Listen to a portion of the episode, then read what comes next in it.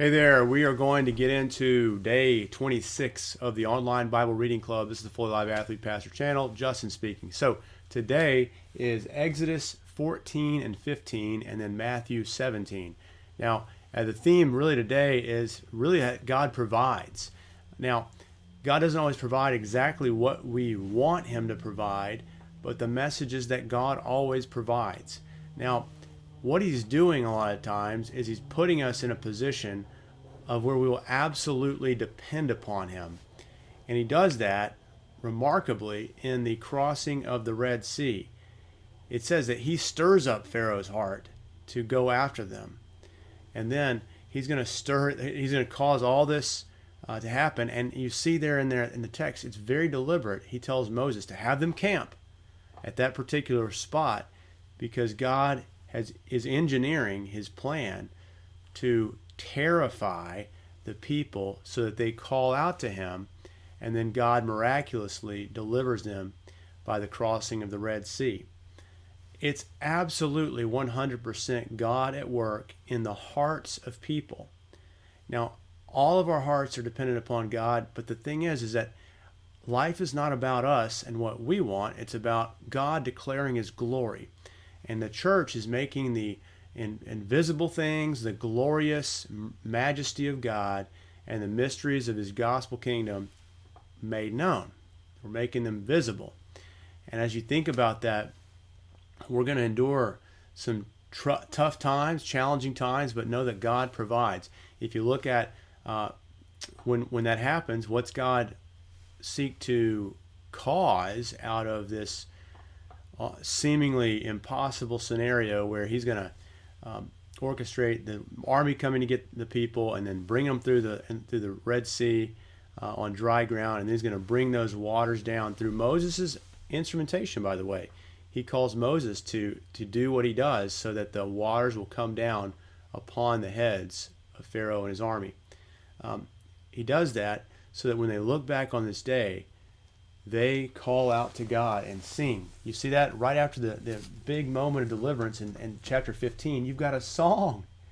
And the, and the theme of it is the Lord reigns. The Lord always provides for his people, uh, and we can bank on that. The Lord is reigning.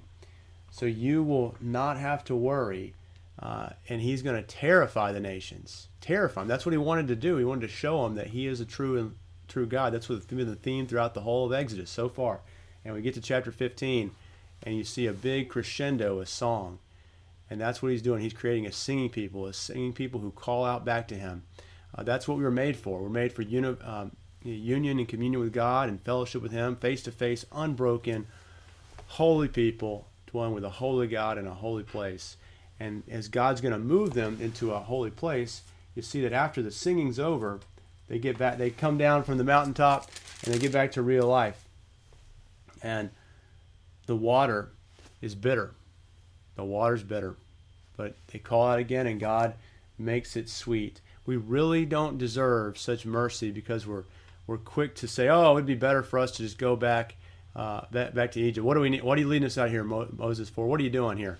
Do you want us to get to? You want to create some graves out here? Well, no. Uh, he, he took all the terror, all the bitter water, and, and God shows himself to be their faithful, reigning Lord who's graciously entered into a covenant relationship with them, and he abides with his people. So as we call out to God, as we cry out to him, remember that some of these challenging and impossible places that you're brought into are no accident, but they're God at work in you uh, so that you can learn the lessons of dependence upon him because he always provides. Now, as you think about this, you turn over to the New Testament, look at Matthew 17. It's an amazing thing. You've got the cloud of glory leading the people uh, through uh, the, the Red Sea. And now you've got uh, Jesus leading his uh, three closest disciples, James, John, and Peter, up onto a mountain of transfiguration. And you see for the first time this glorious manifestation of God, of the glory of the divine nature of Jesus from the face of Jesus.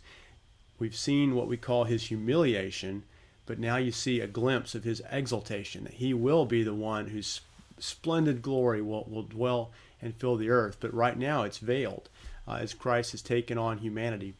in the fullness, and he looks like just like one of us. Well, he's not just like one of us.